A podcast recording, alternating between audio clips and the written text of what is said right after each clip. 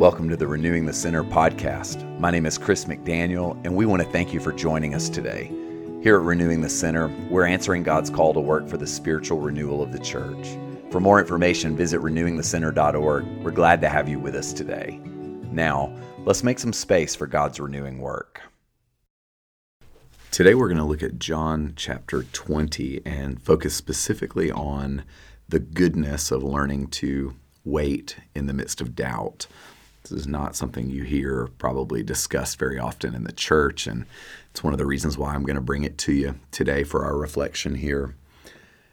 On the evening of that first day of the week, when the disciples were together with the doors locked for fear of the Jews, Jesus came and stood among them and said, Peace be with you. After he said this, he showed them his hands and his side. The disciples were overjoyed when they saw the Lord. Again, Jesus said, Peace be with you. As the Father has sent me, I am sending you. And with that, he breathed on them and said, Receive the Holy Spirit. If you forgive anyone's sins, they are forgiven. If you do not forgive them, they are not forgiven. Now, Thomas, called Didymus, one of the twelve, was not with the disciples when Jesus came. So the other disciples told him, We've seen the Lord.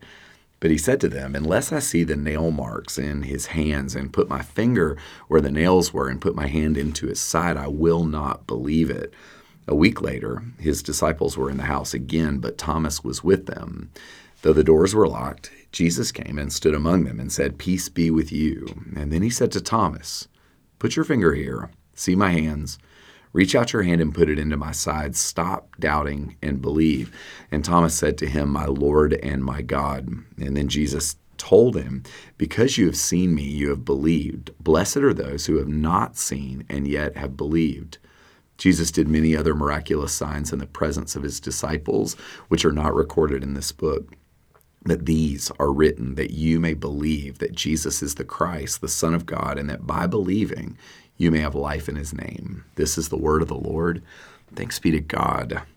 Father, I pray that you would help us to find our story in Thomas's story. And specifically, Lord, where doubt is so tricky for us to sit with and even acknowledge many of us. I pray that you would give us grace to, to see some things and experience some freedom today. In Jesus' name, amen. Amen. So, this passage is very meaningful, I think, for, for us as we live the nitty gritty of life, which involves doubt. Um, the, the normal experience of a person, Christian, is, is to uh, encounter seasons of doubt. This passage is read on um, the Sunday after Easter Sunday, which in the church uh, is called Low Sunday. It's um, not just because attendance is low on, on the Sunday after Easter Sunday, but it's because we uh, are confronted with the reality of doubt uh, so early after the resurrection of Jesus. So let, let's just sit with this story and think about it as it would have unfolded, because uh, I think there's really powerful truth here for us. Number one, Jesus appears to his friends. Um, on the evening of the resurrection, Jesus bypasses barriers, locked doors where the disciples are hiding, and he appears to his friends. And I just love this image of a, a group of frightened, um, timid, hidden people who've erected barriers between themselves and the world. And you know the thing about barriers, right, is they don't discriminate. Barriers keep good and bad out. They built walls around their hearts and around their lives, and they were trying to be safe. But Jesus, is able to bypass their barriers. And so he walks through locked doors. And I think about my own life and I think, how many times has Jesus bypassed a barrier, you know, a wall that I put up around my heart or a defense mechanism or uh, an insecurity or a fear? Well, that's what he does on the night of the resurrection. He reaches his friends, even though his friends are hard to reach. And I just want to say to you that if you're hard to reach right now, Jesus is pursuing you. He wants to reach you, He wants to access your heart. That's what He does for the 11 on the night um, of, of the resurrection. And when He finds them, he does not shame them. And many of you maybe have a vision of Christian spirituality where you would have imagined Jesus, you know, saying, What's wrong with you guys? Why did you not believe? Why are you hidden away? Um, unlock these doors and get outside this hidden place. That's not what Jesus does. The, the first word he speaks to them is peace and then breathes on them and says, Receive the Holy Spirit. And this is where we're meant to do a little bit of dot connecting. Uh, for the disciples to be breathed on and here receive the Holy Spirit, they would have immediately thought of um, Acts 2, coming, uh, the coming of the Holy Spirit, the wind, they would have thought of that by the time they got to Acts 2, but they would have thought backward and thought of the valley of dry bones, the, the breath of God breathing on dead things and bringing them back to life. As Jesus is breathing on them the night of the, of the resurrection, they would have thought he's breathing life into our hopeless bones. And then you fast forward on the day of Pentecost when the Holy Spirit comes as wind, they would have thought back to this evening, and then they would have thought again further back to the Valley of Dry Bones. And I just want to say this when you are in dark places, hidden in obscure places, and Jesus finds you, he does not do so to shame you for your doubt he does so to breathe hope and peace and life to you. And that's so important for us to hear. I think that's actually such uh, an important truth, and it's right at the very heart of God. And many of us just need to hear it.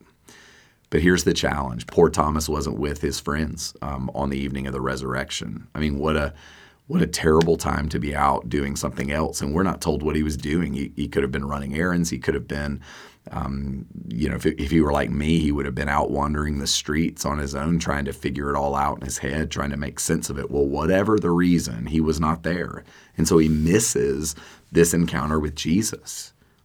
And as soon as he walks in the door, they shout, We've seen the Lord. It's like this super exciting. And Thomas doesn't believe them. He cannot bring himself to believe. So he doubts. But y'all, all he wants is to experience what his friends have experienced. I mean, that's all he's asking for. He's not asking for something special. He, he's not saying, well, I want something more than you had. He's just saying, I missed it and I can't bring myself to believe until I see what you saw. So he expresses doubt. And I alluded to this when I was praying at the beginning. You know, one of the things that I think many of us find so difficult, especially those of you who grew up in the church, is that you don't know what to do with doubt and you don't know what to um, how to or if you can express doubt but we all experience doubt um, and if you're outside the church and you've expressed doubt about the veracity or truth of certain Christian claims, you probably have encountered Christians who are really defensive and insecure and even combative. I have. For me, faith has not always come easy. Uh, if you've been to my church, you know you've probably heard me say, you know, I even as a Christian, I've been through large and long, extended, protracted seasons of doubt, times where nothing really made sense to me. And I find my story in Thomas. He he just says, I don't know how to believe it. I think he's saying I want to believe it, but he just doesn't know how. And if you're there, Thomas is your he's your person. So then what happens next? After a week of waiting, a week, y'all, Jesus appears to Thomas. And I just want to say a few things to us that I think might help us understand the way our lives unfold. Number one, Jesus waits one entire week before he resolves Thomas's doubt, before he meets Thomas. And this just simply reminds me that God is not obliged to anxiously adjust his timeline because I'm anxious. He doesn't rush to me like an anxious parent would rush he he essentially says, I'm going to let this cook a little bit. Y'all, pressure and stress and unresolved answers can all can produce some good in us. I believe that we live in a culture where we're really too quick to try to resolve our own tensions. Tension can be a trainer and a teacher if you will let it. And Thomas cooked a little bit during this week. I mean, imagine every day the disciples are overjoyed, and Thomas is sitting there going, Well, I'm still sitting in the dark. And if you're in Christian community, you'll undoubtedly experience times where you'll be in a dark place and, and someone you love will be in a really great, bright place, and vice versa. Well, Thomas is sitting in the dark for a week. But here's the second thing I see in this story that's really important for us to sit with. Thomas, though he is sitting in unresolved tension, he does not leave his friends, he does not leave the house. He doesn't separate himself from his friends. He doesn't run away. He doesn't allow disappointment to make him feel sorry for himself. He actually is sitting in a different space, but he remains connected to the friends and to the place where Jesus last turned up. He hung in there. and maybe right now that's what you need to be doing. Maybe now you're in a Thomas place. But if you run away when you're in that place, if you further compound the pain of it all by isolation and unhealthy coping mechanisms, then you might actually put yourself out of the environment where Jesus would show up. And the last thing we see here is that ultimately Jesus does turn up. And when he turns up, he doesn't box Thomas's ears. He doesn't shame him. He doesn't say, I'm super disappointed in you. He actually treats Thomas like he treated his friends a week prior, but a little more. He opens up his hands and he says, Touch the wounds, because Thomas said, I won't believe unless I touch the wounds. And what Jesus does in this moment is he's showing Thomas that he was listening to him and present to him, even in Thomas's doubt. And I just think the same is true for you and me. Um, if I can believe that God is present and listening and able to hear me and access me, even when I'm in doubt, even when I think he's nowhere to be found, well, that's what Jesus shows Thomas right here. He says, Put your finger in my hands. Now, there's no indication that Thomas actually does it. I think that was enough for him. He he says, "My Lord and my God." He actually says the truest thing about Jesus that we hear a person say. He calls Jesus God.